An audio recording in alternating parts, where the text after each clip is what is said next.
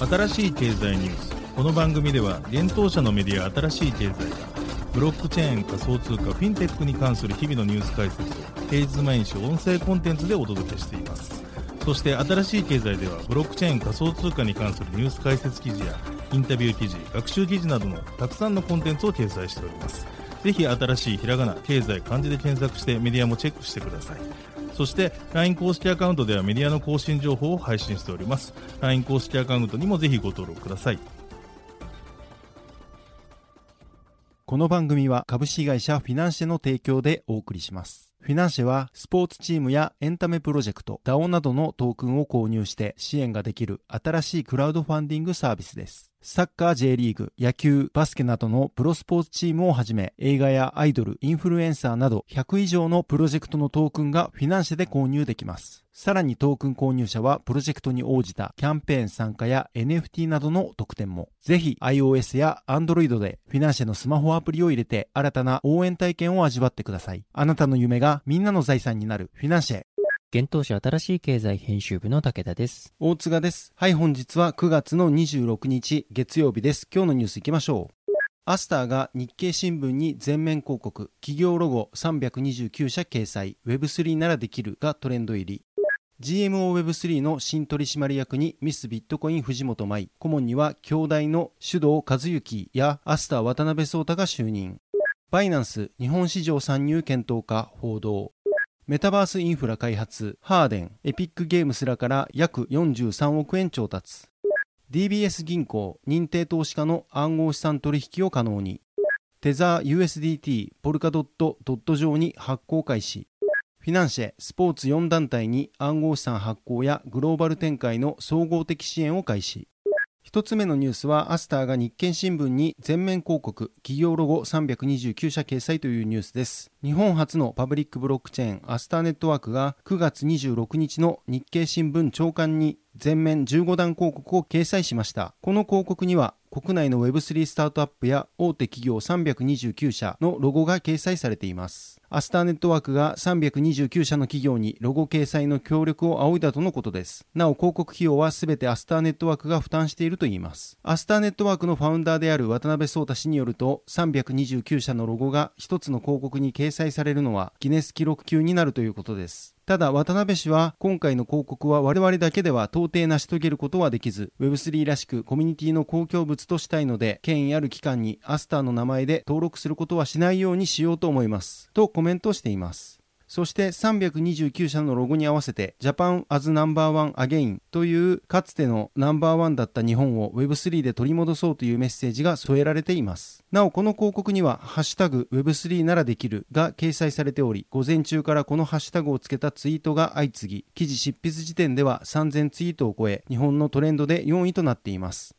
また Web3 的な取り組みとして広告に掲載された QR コードから NFT が無料で配布されています。寿司トップマーケティングの NFT 配布サービスが活用されており Web3 ウォレットを持っていなくてもアスター上の NFT が受け取れる仕組みになっています。NFT について詳細は公開されていませんが NFT の所有者にはいろいろな施策を検討していると同日開催された Twitter スペースで渡辺氏が語っています。なお今回配布されるトークンは移転ができない SBT Soulbound Token です。広告を掲載した9月26日、国内の暗号資産取引所ビットバンクにアスターネットワークのネイティブトークンアスターが上場しました。記事執筆時点で現物取引所サービスにて取引開始しています。取引ペアはアスターと JPY で最小注文数量取引単位は0.0001アスター、差し値の最大注文数量は2000万アスターです。アスターはこれまでバイナンスやクラーケングローバルなど大手海外取引所に上場していましたが、今回初めて日本の暗号資産取引所へ上場を果たしました。なお本日よりビットバンクでは2022年10月25日の午前11時59分までアスター JPY の取引手数料無料キャンペーンが開催されています。キャンペーン期間、メーカーとテイカー手数料が0%となります。アスターネットワークは異なるブロックチェーンの相互接続、インターオペラビリティを目指すプロジェクトであるポルカドットのパラチェーンとして昨年12月に接続し、1月17日にメインネットローンチしたブロックチェーンです。ポルカドットは中心的な機能を果たすリレーチェーンと、そのリレーチェーンに接続される個別のブロックチェーンであるパラチェーンによって構成されています。ポルカドットリレーチェーンではスマートコントラクトをサポートしていないため、アスターはポルカドットへ EVM、 Ethereum Virtual Machine や WASM、Web アッセンブリを提供することで、複数のブロックチェーンをサポートするマルチチェーンスマートコントラクトハブの役割を担っています。また、アスターネットワークでは開発者支援のために、 Build to Earn、構築して稼ぐの仕組みである DAP ステーキングを有しているのが特徴です。アスターネットワークと統合した分散型アプリやインフラストラクチャーに対して、ユーザーが同ネットワークのネイティブトークン、アスターをステーキングすることで、開発者とユーザーが報酬を得られる仕組みになっています。ユーザーは DAP ステーキングで分散型アプリにアスターをステーキングすることで、報酬を受け取りながらも開発者を支援することが可能となります。なお、アスターネットワークはシンガポール拠点のステークテクノロジーズが開発を主導しており、同社の CEO も渡辺創太氏が務めています。現在アスターは暗号資産取引所のフォビグローバル、OKX、ゲート、クラーケングローバル、クーコイン、バイナンス、バイナンス US、 Crypto.com、ビットバンクなどで取り扱われています。また時価総額は現在約228億円となっています。こちらの数字は9月26日、コインマーケットキャップ調べの数字となっています。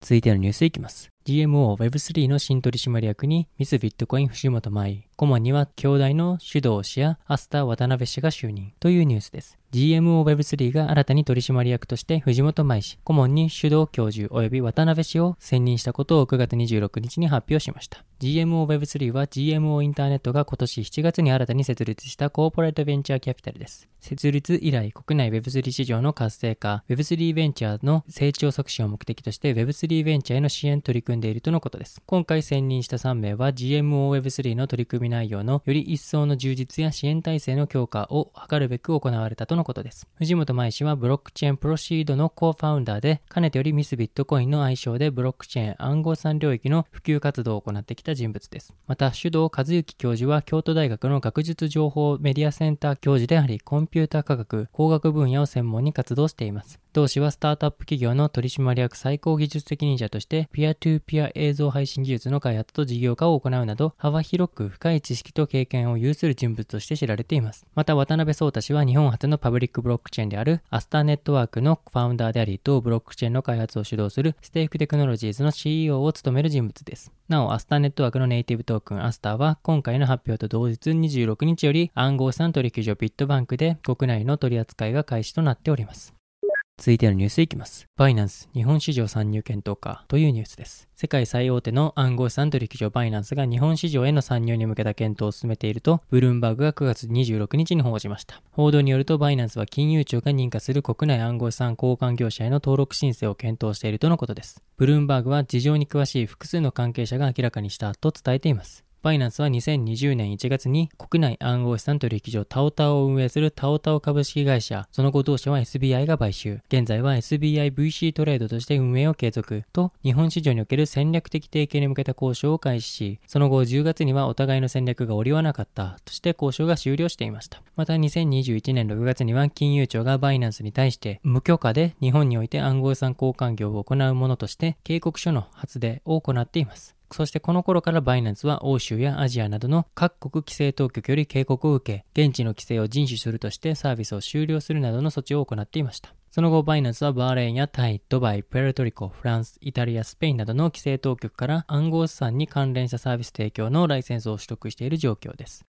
続いてのニュースいきます。メタバースインフラ開発、ハデーン、エピックゲームズらから約43億円調達というニュースです。メタバースのインフラを開発するハデーンがシリーズ A ラウンドで3000万ドル、約43億円の資金調達実施を9月23日に発表しました。同社は分散型クラウドコンピューティングのオープンプラットフォームとして Web3 やメタバースを実現するためのインフラを開発しています。なお、現在同社はマインクラフトやソニー、ゲームズコインなどと複数年契約を締結しているとのことです。シリーズ A ラウンドはモルテンベンチャーズが主導し、2050キャピタル、アルムニベンチャーズ、アスターキャピタル、アントレプレナーファースト、 In-Q-Tel、エピックゲームズが参加したとのことです。調達した資金は同社インフラの拡張性、相互運用性、安全性の高いメタバース機能を構築するために活用されるといいます。エピックゲームズのアンリアルエンジンエコシステム副担当副社長であるマルク・プティ氏は、ハデーンのコンピューティングパワーはスケーラブルなメタバースを実現するために必要なインフラを提供してくれるでしょう。同社の技術は膨大な数の同時ユーザー数を可能にし、クリエイターや開発者向けの新しいツールを開放することで、エピックのアンリアルエンジンを補完するものです。ハデンの成長に貢献できることを嬉しく思いますし、メタバースの基礎づくりのために今後も協力していきたいと思いますとコメントしました。ハデンの共同設立者兼 CEO であるクレイグ・ベティス氏は、ハデンのミッションは物理世界と仮想世界の架け橋となり、物理世界でのより良い意思決定と最終的には生活の質の向上を支援することです。今日の仮想世界は小規模でサイロ化され、安全性が確保されていないなど限られた経験しかできません。そのため現在私たちはこれらの技術的な課題に取り組んでいます。しかしメタバースの真の成功と大量導入はクリエイターがオープンで堅牢なメタバースアザサービスの技術を活用し、独自の体験を簡単に大規模に構築できるようになることにかかっていると考えています。エピックゲームスのようなこの実現に向けた理念と野心を共有する業界のリーダーたちと協力できることを嬉しく思いますとリリースで伝えております。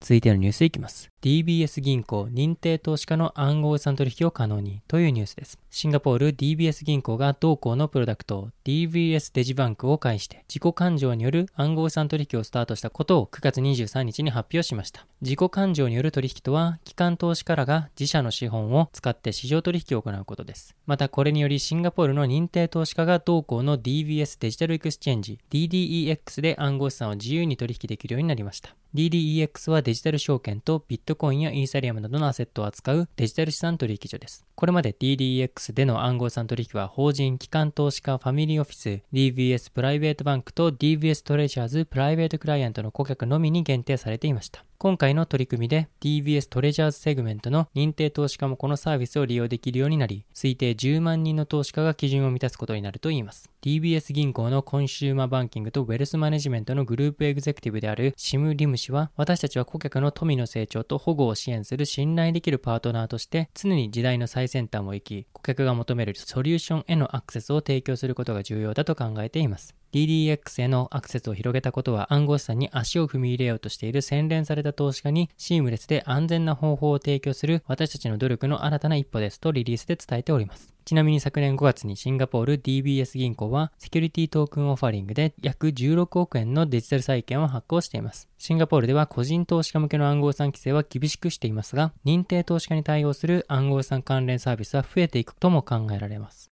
続いてのニュースいきます。テザー USDT ポルカドットドット上に発行開始というニュースです。アメリカドルペックのステーブルコインテザーがポルカドットのネットワーク上で発行開始しました。USDT 発行元のテザー社が9月23日に発表しました。これによりポルカドットエコシステムにおいてネイティブの USDT が利用可能になりました。USDT はアメリカドルと1対1の比率で価値を維持しているステーブルコインです。ステーブルコインの中では第1位の時価総額となっています。なお第2位は USDC、第3位は BUSD が後に続きます。現在 USDT はアバランチやイーサリアム、ソラナ、アルゴランド、イオス、リキッドネットワーク、オムニ、テロン、ニアなど複数のブロックチェーン上で発行されています。また今回対応を開始したポルカドットの実験的ネットワーク、カナリアネットワークのクサマにも対応しています。ポルカドットは異なるブロックチェーンの相互接続を目指すプロジェクトです。メインのネットワークで最終的に取引が記録されるリレーチェーンと、そのリレーチェーンに接続される個別のブロックチェーンであるパラチェーンによってプロトコルが構成されています。パラチェーンは外部の開発者がカスタム可能なブロックチェーンで複数存在し、DeFi や NFT など様々なユースケースを実現できる仕組みになっています。日本発のパブリックブロックチェーンであるアスターネットワークは、ポルカドットのパラチェーンとして接続されており、今回の USDT のポルカドット対応により、アスターネットワーク上でもネイティブの USDT が利用可能になっています。なお、このことは、ポルカドットのネットワーク間通信フォーマット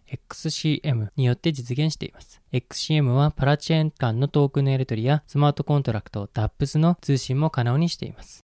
続いてのニュースはフィナンシェがスポーツ4団体の暗号資産発行など支援開始というニュースです NFT 事業やファントークン発行プラットフォームフィナンシェを展開するフィナンシェが同プラットフォームを利用するスポーツ団体に対してブロックチェーン上のトークン暗号資産発行とその後の流通グローバル展開までの総合的な支援を開始したことを9月26日に発表しました。またこの支援の第1弾としてアンコールタイガー FC イガンムタイガー FC ジャパンサイクルリーグ琉球アスティーダと本格的な協議を開始したということです。発表によると今回の取り組みは現在オフチェーンとしてフィナンシェ上で発行されている各スポーツチームのトークンを今後はブロックチェーン上のトークン暗号資産としての発行とその後の流通を活用したトークンエコシステムのさらなる拡大を目指したいと各スポーツチームから意向を受け開始されたと説明されています。フィナンシェは各チームが発行を目指す暗号資産がスポーツチームが企画する他サービスとの連携や決済利用、国内外の暗号資産取引所での流通等が可能であり、スポーツチームのトークンエコシステムの拡大に大きく寄与することが期待されると述べています。またフィナンシェは同社が発行する予定の暗号資産であるフィナンシェトークンとスポーツチーム独自のトークンが連携した仕組みを構築することでスポーツチーム及びフィナンシェにとって独立したトークンエコシステムを形成するよりもお互いのトークンエコシステムの充実拡大につながることが期待されるとしており具体的な連携の仕組みについても検討を進めていくとしています。まずは今回の取り組みに際し、フィナンシェ及び支援対象の4チームは、トークンエコシステムの設計、法令規制対応、IEO、イニシャルエクスチェンジオファリングを実施するためのパートナー選定等の検討を進めていくということです。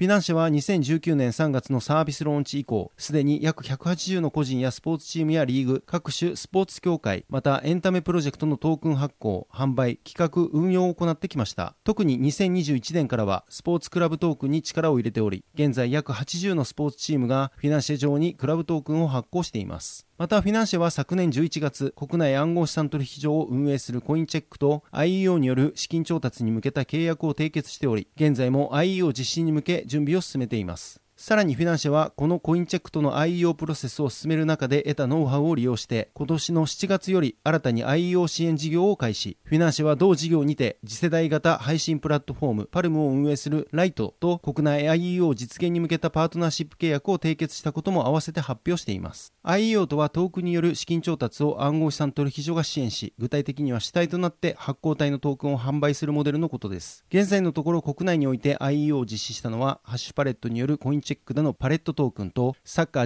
J2 リーグに加盟する FC 琉球による GMO コインでの FCR コインとなっています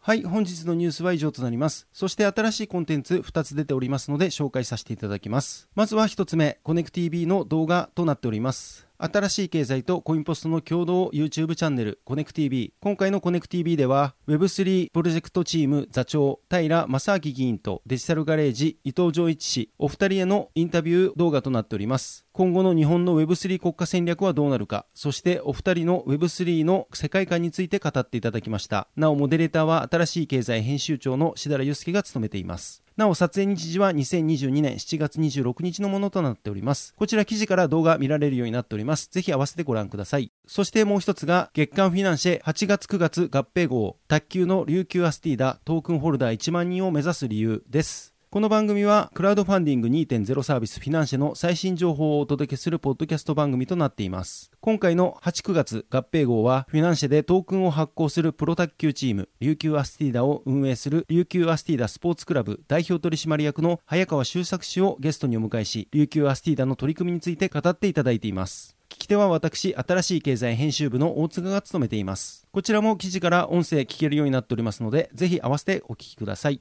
はい、このように私たち新しい経済編集部ではブロックチェーン暗号資産に関するニュースを平日毎日ラジオで配信をしております。本日ご紹介したニュース、コンテンツなどはすべてサイトの方に上がっております。ぜひサイトの方も見に来てください。新しいひらがな、経済、漢字で検索して見に来ていただければと思います。それでは本日はありがとうございました。ありがとうございました。